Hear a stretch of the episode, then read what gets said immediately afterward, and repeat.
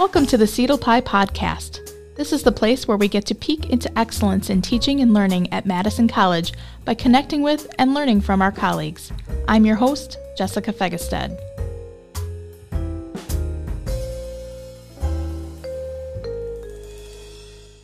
Welcome to our second episode of the CETL Pie Podcast, where we peek into excellence with CETL. I'm excited today to have two of our esteemed faculty from our IT department with me who have been on a journey on equitable grading um, through the last year and a half or so. And um, they've been helping us in CETL out with some equitable grading initiatives and have been on their own journey as well. So I'm excited to be able to interview you and share all, everything that you've learned. So welcome, Paula and Kari. Thanks, Jessica. Um, my name is Paula Waite. As Jessica mentioned, I teach in the IT department, mostly focused on web software development um, and specifically Java programming. Um, I've been teaching at Madison College uh, since 2014, so I'm just finishing up my ninth year. Nine years already. Does that time just fly by? It does go really fast. Yeah. well, welcome. Thanks for thanks for joining us Thanks today. for having me. Um, my name is Kari Daggs. I also teach in the IT department. Uh, I teach some programming classes, uh, UI, UX, web accessibility, website development. Um, I've been here for six years, and um, again, time has flown by. I feel like I just got here. Um, and other than that, I raise chickens, so I always share chicken posts with my students. it gets a lot of laughs. Um, we just had our chickens carve pumpkins this weekend. Oh my goodness. That sounds awesome. I need to see pictures of that. it's awesome. Well, I know this is not a baking and decorative arts podcast, but um, I, it is the pie podcast. So I need to know, first of all, Kari, what is your favorite kind of pie? I'm going to go with key lime. Key lime. Key lime. I like the sweet and the tart with a little bit of coffee on the side. Nice, nice. Yes. When I go to Florida, that's like my go to dessert for sure. Yeah. How about you, Paula? Um, I was going to say whatever pie you're serving, but now I look around the room and there is no pie here, folks, at all. Um, so uh, my mom's apple pie is, is phenomenal. That's my go-to, and I have the recipe. I try to make it. I don't think she has a secret ingred- ingredient that she's withholding, but it never tastes the same. So, no, no. Pie. What kind of apples?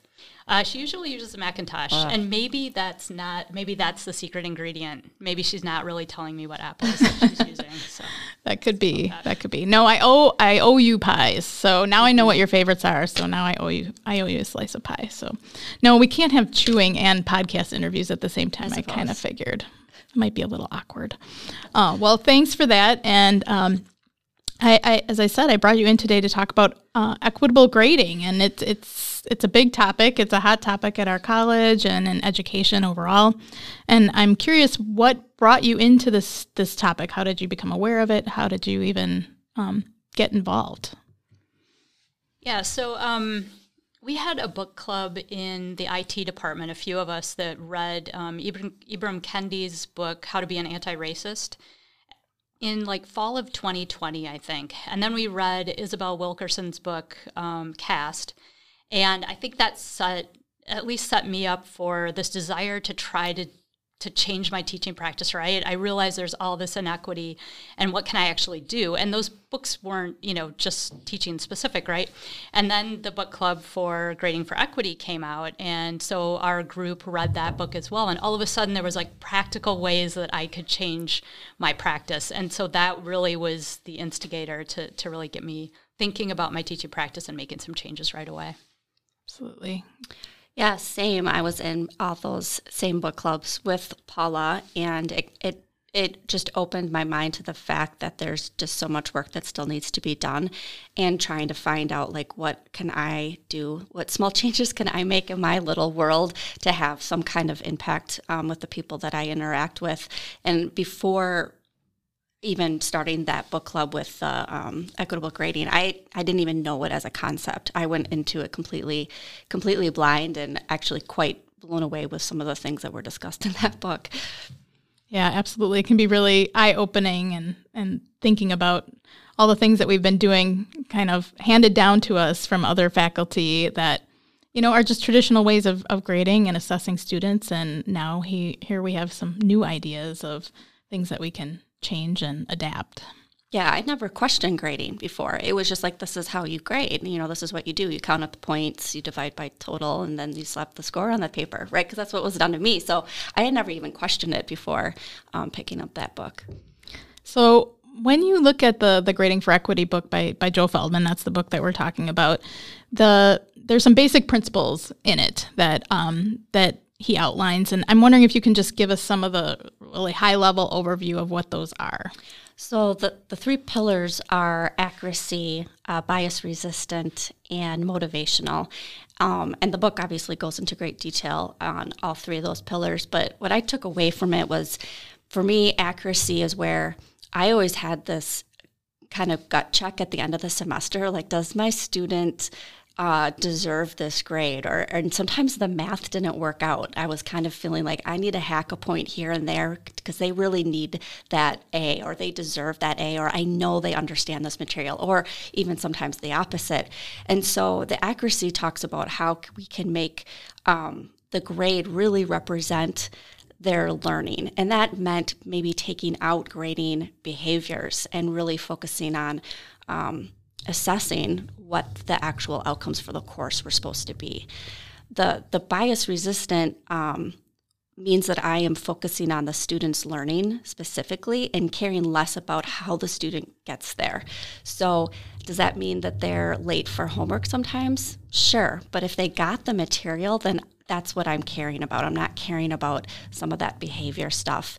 Um, motivational is creating an atmosphere that leads to a growth mindset, um, fostering an atmosphere where students feel safe to make mistakes. Um, they're there to practice, to learn, um, to come to me and feel like there's an environment where we have kind of an open community and relationship to to learn and experiment. Absolutely. That, now that book has a kind of a K twelve lens to it. How how did you take that and and make it something that you you could adapt to what you are doing in higher education at our institution? Yeah, that's a good question. Um, and I, I think that could be a stumbling block, maybe not a block, but I think it could trip a few folks, right? Because they're like this. I'm not teaching in the K through 12 environment. Um, I think being part of the book club really helped us kind of work through that because we could talk about it. Like, okay, that's in the K through 12 environment. How does that apply to all of us? And so just, you know, putting a different lens on it and having colleagues to talk through that, I think kind of made a big difference for us. Um, I didn't find it really, you know, prohibited me from like making progress through the book and understanding it, but it's definitely something to consider. Like we're not the same. And that too, even higher education, right? Community college is different than university. So a lot of times we're looking at resources where we don't necessarily fit with exactly the institution that the author's talking about, but it, the big concepts still definitely apply. Absolutely. And I think sometimes too, even here at our college, we have to look at program to program, department to, to, to department, how things might be different depending upon um, what kind of industry you're you're training your students to go into, or are they going to transfer to the university? Um, so so there's definitely things to unpack in that book. It's it's not something you can just read and totally run with. Yeah, I definitely left with more questions. Um, I mean, I, it was a book that opened up a lot of questions, I should say, you know, and I'm still on trying to figure out the answers to that, and I don't think I ever will, but it opened my mind up to different possibilities for sure. Absolutely. And I know that both of you have made changes to your courses because of that book and all the other um, reading and research that you've that you've done. So I'm curious um, what kinds of changes you've made that you feel like um, have been impactful in your courses, and, and now that you've done some of this this learning about equitable grading. Well, at first, I have to say I was a little bit overwhelmed, right? I left that book with so many questions and I kind of left feeling like I don't know where to start. I didn't know um, is any of this stuff possible? this is going to take a lot of work. Um, I, can I just make changes in my course? Is that even allowed? You know, there was a lot of questions that I had to work out. And so I really tried to start with something simple. And the first thing I did was change my syllabus. And I tried to make a much more welcoming, inclusive uh, syllabi that communicated the environment I wanted to create. So in my syllabus, I stressed that the importance of making mistakes. And um, I, I tweaked some of my policies to support that. So uh, formative assessments you can retake, right? Uh, that help support the fact that not doing it perfect the first time around is absolutely okay. And then I also, because it was a quick change for me to make, was just taking out late penalties. Um, that was just something really simple. It didn't take like having to rewrite the whole course to do. And um, that was kind of scary for me because I thought, um, I'm going to get a ton of stuff to grade at the end of you know the the unit or the module. And I was pleasantly surprised that that wasn't the case. And because people could take time to turn in their work, I saw the quality of work go up. Same because of the redos. Like if they didn't get it right the first time and they just needed another chance to go through the material, then the, the time the time they spent on that was worth it in the long run. And overall, they they performed uh, better in the course. Is what my experience has been so far.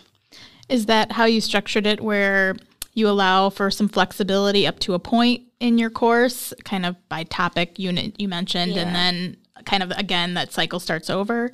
Yeah, I mean, I definitely I took the what I had as due dates and I changed the language to be best by dates. And most of my students still turn all their work in by that, you know, quote unquote best by date.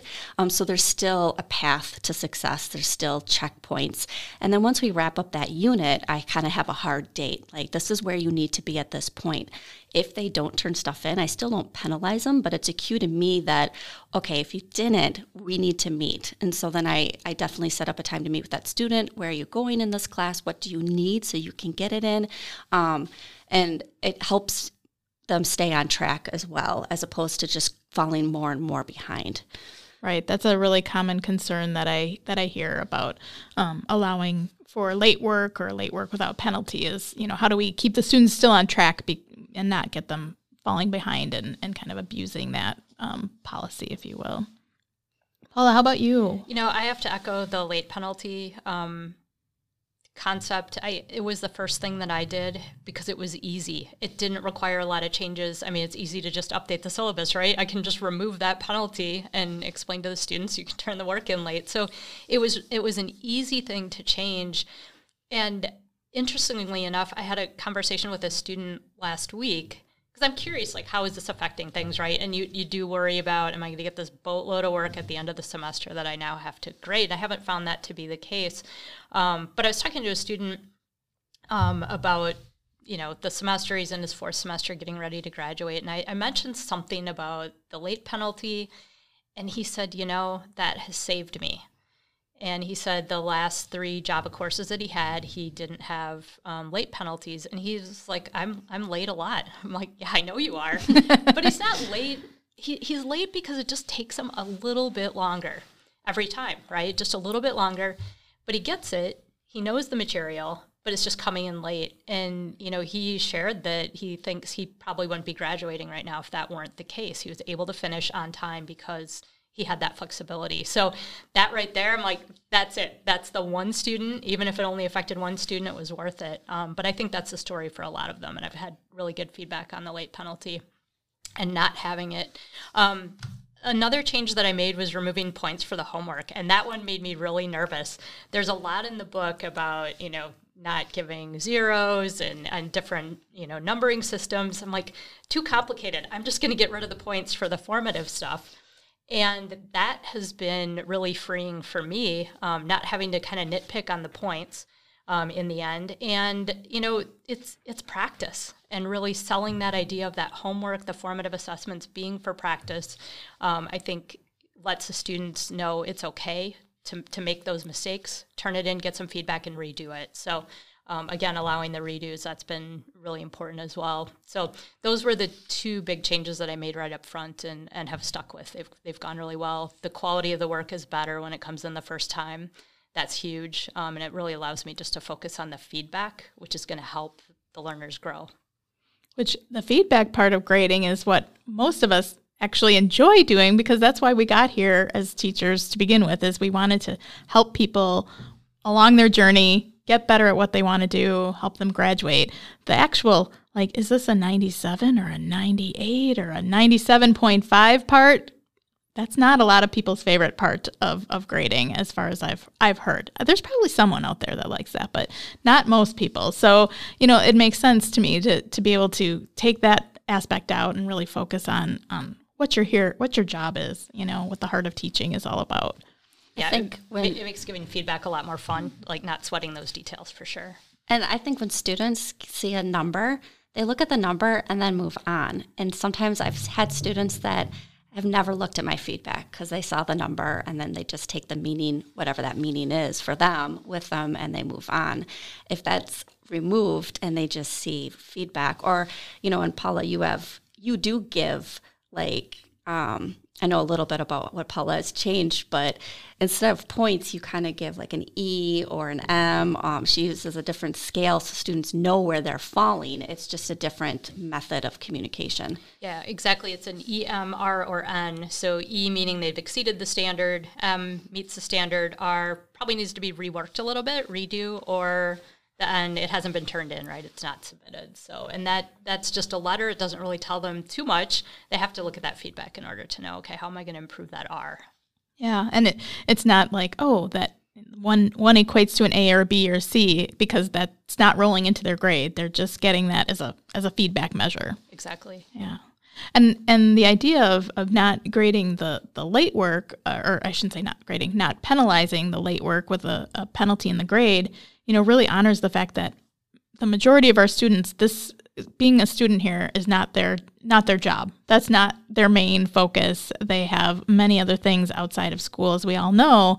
But I think many of us have been handed down these traditional grading policies that are really built around students as this is your job being a student you know you should be focusing all your time here and and and so you know we're going to hold this the, hold your feet to the fire and, and have you get these things in on time where you know as we know sick children parents that we need to to um, help we have got people full-time jobs. I mean all the whole gamut. Or just like you said paul people that just need extra time because you know our our constraints of our time of um, eight weeks or 16 weeks that that's not where everybody falls when they when they're learning for sure. Absolutely so you mentioned um, that student that um, that said they really felt like they were able to graduate because of this any other student feedback that you've gotten um, positive or negative yeah i've gotten really good feedback on not um, scoring or giving points for the formative assessments for the homework. Um, and there was one um, piece of feedback on a survey, I think it was from last winter, that really stood out to me. And the, the student was like, you know, I'm still learning this thing.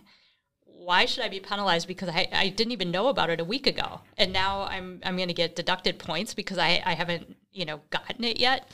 Um, and his his final statement on it was that you know removing those points was a long view of of learning. And I thought that was really well said. That you know he understood that, and it's really made me um, appreciate our students and that they are thoughtful about all of this stuff. You know, and that they notice when we make changes and we're trying to help them and make make their lives better and help their learning. Yeah, I did um, end of semester feedback surveys, um, and I've only done I made those changes like two semesters ago, so it's not like I have a lot of information. But over, I did ask specifically about the the the best by dates versus due dates, and um, I think everybody said that that they appreciated them, and most of them said something along the lines of, "I got most of my work in by that best by date, but I really appreciated the flexibility. It reduced my anxiety level just knowing that if I needed an extra day, I had it." Or um, this other class I was taking was, you know, was a big midterm, and I, I needed to designate my time in that class. So I was appreciative that I had a little, you know, leeway that way.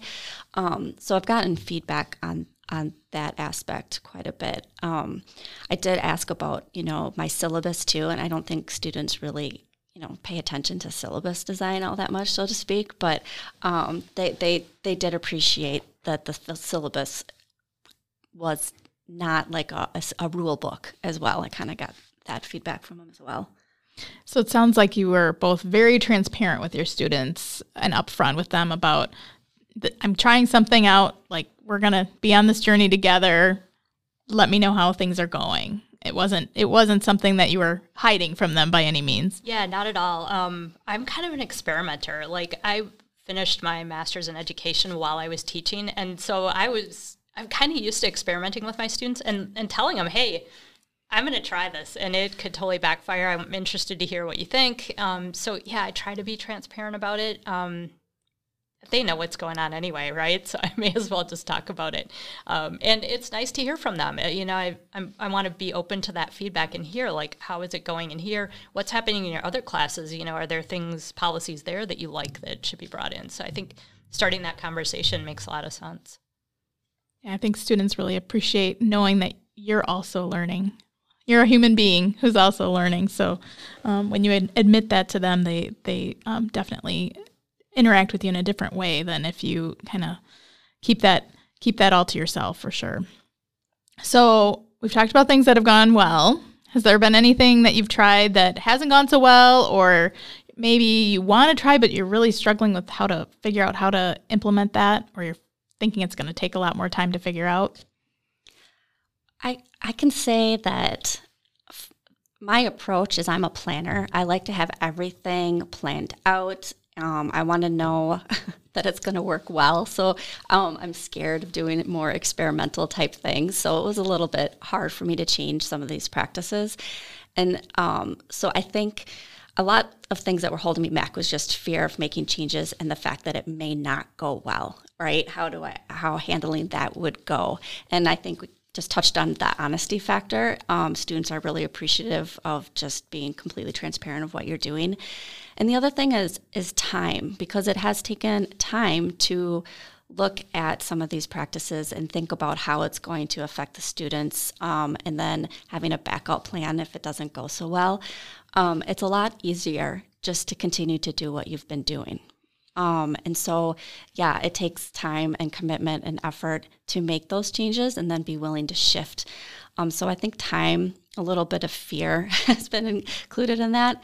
Um, and where I want to go is I think I want to explore removing points. I'm still addicted to points because um, I haven't been able to pull the rug out of that yet. And I think there's going to be there would be so much freedom in removing points from at least formative assessments um, and allowing that feedback just to speak for itself and uh, that to provide kind of the goalposts that the student needs, like Paula's doing. I haven't gotten there yet, um, but that's kind of what direction I want to I want to go in the future. Yeah, and, and, as I mentioned earlier, I'm kind of an experimenter. I'm like, oh, what can go wrong in one semester? Like, I'm not going to damage anyone too bad. and so, um, but but things have not gone well always with this journey. So early on, so I'm currently at, as we talked about, this E, and kind of um, rating on different assignments, or everything actually that they do. That's how I provide feedback now. But before that, I tried the zero to four scale, which the book talks about. And so I wasn't I wasn't using points towards the final grade, but I wanted to communicate in some way where the student was um, with a given assessment. So on their homework, I would use zero to four, which is very much like the EMR or N. A zero is a wasn't done. A one meant uh, you, you kind of started it, but you're not there yet. A two was like you're almost there. You just need a couple tweaks. Three was like, boom, you got it. Four was, wow, you went way above and beyond. But what I found myself doing was sweating this detail of is it a 2.5? Is it, I couldn't just give the whole number. I, I was like, no, it's in between. And so for me, that just didn't work because I was still really almost using a 100 point scale, right? I still had all these gradients in between the numbers. And so I threw that out. It just, it didn't work. I think it worked okay for the students because it was communicating the same stuff to them. But it didn't work well for me because I was still spending all this time worrying about numbers. And I just wanted to focus on the feedback. So I tossed that out after a semester because it just, it wasn't it wasn't accomplishing the goal, which was I just wanted them to have a good gut feel of like where they're at with this assignment, what they need to do better. Um, and then this summer, I tried portfolio grading, so kind of a proficiency based grading. So take a look at the outcomes for the course and then where are the students at with regard to those outcomes. And I called it portfolio grading, which is scary. Like, I think it scared the heck out of the students because now they're like, wait a minute, now I'm taking a 16 week course that you've packed down into eight weeks. You haven't pulled out any assignments. You're making me do the same amount of stuff. And now I have to create a portfolio. Like, that sounds scary. And so I was nervous about it. And I, I put into the syllabus that the students had an option. They could opt for traditional grading, which was points on the summative assessments, or they could do the portfolio grading. So, or, you know, the portfolio option. So you might guess that at the end of the semester, I had one student who actually filled out the portfolio. So I'd put, you know, all this time and effort in this big portfolio, and you need to provide evidence of how you hit the mark. And it just was way, way too much. Um, so I'm glad that I gave another option.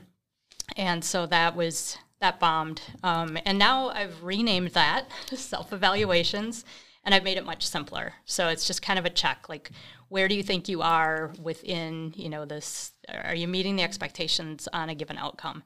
And so i'm using that this semester and so far it's going well. I've had students kind of practice with that at the six week mark in one course and the eight week mark in another course and um, it, the, the response has been good. I didn't make it optional so they're, they're working on it and it gives us a way to communicate about kind of where they are um, in the course at, at a given time with regard to those outcomes so I, I, am hoping this, this might be closer to something that works. I'm not there yet for sure.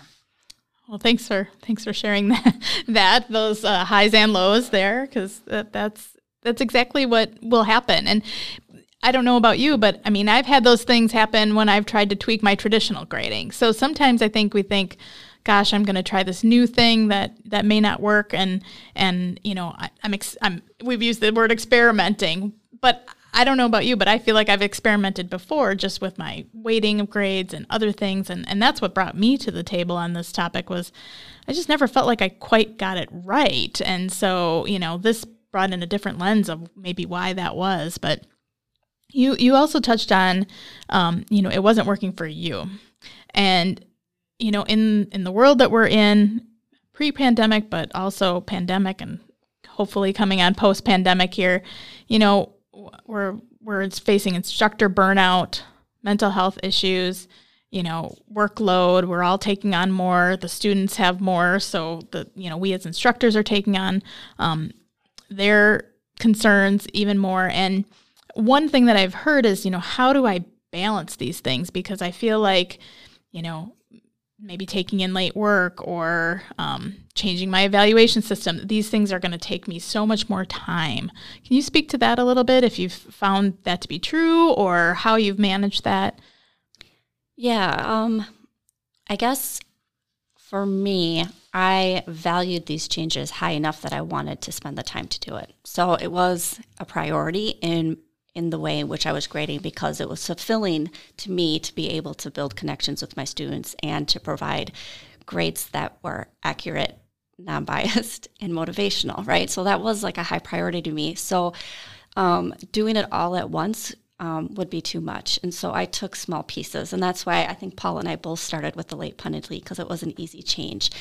And then I'm just slowly starting to think about other pieces that I can do. And I'm learning as I go. Um, so it's frustrating in a way because I want to make all the changes all at once, but um, going slow allows for me to kind of breathe in between the changes too and not feel like I have to get it perfect all at once because I don't think I came into this profession thinking I'd have curriculum and it'd be perfect and I would just teach it every year. And I'm realizing like that's not the case. it changes every semester and I'm always tweaking. And that's the same thing with this is that I'm finding that there's different or better ways that work for me. And sometimes it's a, a specific way that works better for a particular class because I'm also listening to my students and what works for them. Like Paula gave the option of that portfolio or traditional grading system, and what worked for those students might not work for other students. Um, and the type of class that we teach too. I mean, we talk about removing points and, and stuff like that. That could not work for some classes that have to follow a particular framework um, for other certification type or testing reasons too. Absolutely. Anything you want to add to that, Paula? Yeah, I, I think, um, you know, I think again, a big concern with some of this is like, it, how is it going to change my workload? Um, and I think, you know, when you when you change something like the self evaluations, there was definitely work that I had to put into to thinking about that. Um, but in terms of like the redos and the late penalty and the no points for, for formative assessments, I can't say that that's really affected how much time I'm putting in. And in fact, I feel less pressure related to, to grading or giving feedback. And I think part of it is, you know, it used to be I had that due date at, I have a nine o'clock on Sunday night due date, right, or due time. That stuff would come in. Some of it wouldn't be very good quality because students were clearly rushing, right? It was submitted at 8.59. you know those submissions are not going to look great. Um, and so then Monday I would spend my time providing feedback on that. And those late later submissions, I had to write a lot of feedback, you know, to, to get the point th- across about what they needed to change.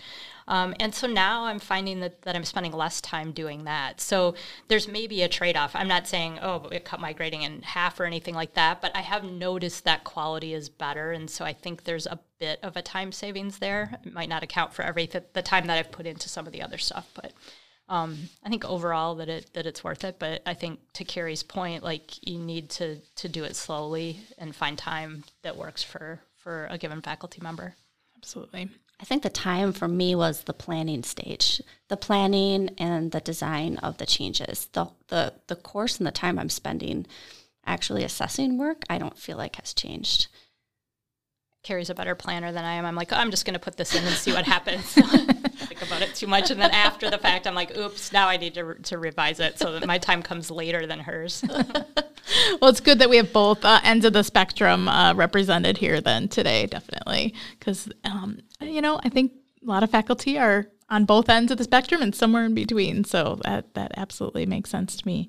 Um, so I, I have been very honored to work with both of you um, through this last year or so. Um, and one of the things that we created together, um, along with Jody Cooper, was our Equitable Grading Foundation course, a self uh, paced course that um, has been offered uh, in the fall semester of. Um, uh, 22 here for the first time, and um, so far so good. the The jury's out on the on the feedback that we'll get from that. But um, the the next step of this for for us is the Grading Practices Academy, which is really going to be, I think, a, a, a nice way to bridge this idea of how do we actually apply this information to our classes and get some support around it.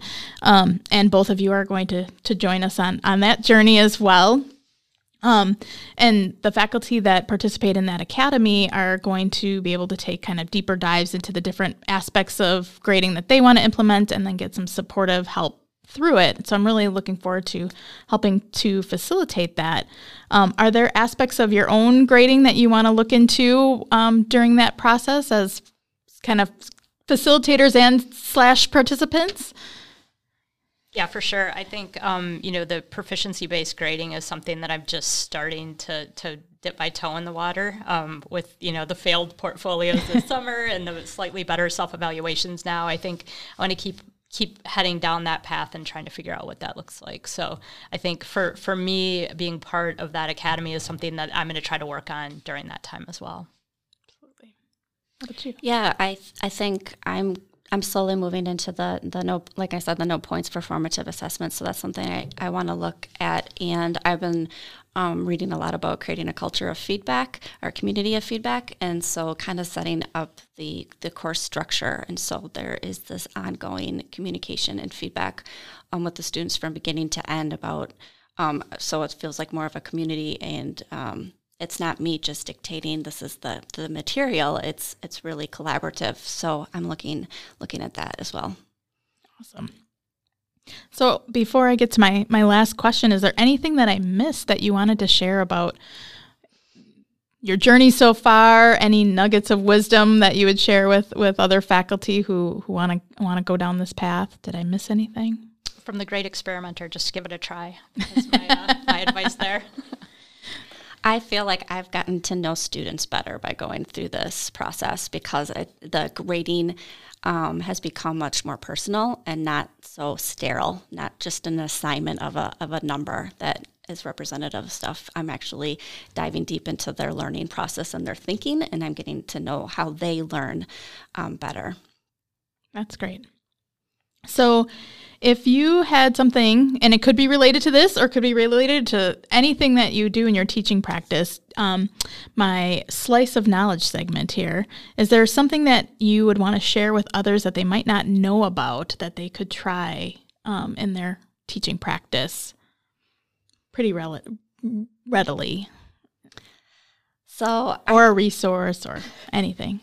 I'm a big uh, tool person. I love trying absolutely. different. Not, Paula's nodding like she's like, I knew she was going to go here, but I've uh, recently, probably for the last year now, I've been using a platform called Notion, um, and it's free for educators, and um, I use it to keep kind of a, a log on my communications with my students because unfortunately blackboard just doesn't do a really good job of keeping uh, a log of even the feedback that you've given on each assignment trying to go back uh, into week three's assignment is like 25 clicks away right Yes. and so um, in this particular application i can have a page for each student and i can keep track of like um, my communications you know i wrote an email for this and we talked about this and um, and that's kind of like my my source of truth on students so then I can remember who that student is because honestly there are days where I, I can't remember everybody what we talked about and so that's been really helpful for me. The other thing I've been um, doing is uh, more self-care um, turning off my day um, around five o'clock. Um, I'll still jump online at seven o'clock because I know there's a student that I can help for just five minutes. But I, I'm trying to really, you know, kind of turn off the work vibe so I'm not like on call 24 7. Um, and related to that is I'm having a, a scheduled grading period. I am grading on Mondays from such and such to such and such date. So I don't feel like I'm constantly catching up. It's like this is my time. This is what I get done. Um, sometimes it goes longer or not, but um, that's kind of helped create somewhat of a balance in my grading and personal life. Yeah, that's really important. So thank you. And Notion, we'll make sure we get the website link for that and put it in the show notes. How about you, Paula? Um, I've, I've got two. The first one is just asking questions. I think, you know, when students come to us with a problem, at least in, in our discipline, we're problem solvers, right? And you can like, you can see the problem and you kind of want to just tell them and fix it. And I've, I've really tried in the last couple years to, to slow that down and ask them questions to, to understand where they are, right? Where is their misunderstanding? So think just ask questions. Um, maybe of yourself also you know why are you why is this assignment here um, what, what is this assessment doing um, so questioning ourselves and also questioning our students um, and g- using those questions to get to know them as well um, the second thing is like find a buddy um, i think that's something that that I've found during the pandemic that's been really important is connecting with colleagues and talking about all this stuff, right? Like whether it's a book club or just running curriculum past somebody else. Um, I think oftentimes, at least, I have worked in a silo, and I it's so much better when you when you're collaborating. So, um, I think the foundations course really demonstrated that that we worked on together earlier this year. Um, and just having a colleague or two that you can really kind of count on and, and talk to is really key. So find that buddy that you you can connect with. That's great advice. Thank you. Yeah, that's something that we all need is is somebody to bounce those ideas off of. We're definitely better better as a community than than alone. So thank you. Well, thank you so much for your time today. I appreciate you coming in and uh, being a part of the Pie Podcast. And those slices of pie will be in the mail. No, maybe not. Not the mail. We'll have to get together and have pie some other time. So, I'll be there. all right, sounds good. Thank you so much. Thank you. Thanks for taking the time to listen to this episode of the CETL Pie Podcast. Please spread the word about this podcast and subscribe so you don't miss an episode. If you have topics you'd like to see covered in future episodes or other feedback, connect with me by email at cetl at madisoncollege.edu. I look forward to you joining us next time to peek into excellence with CETL.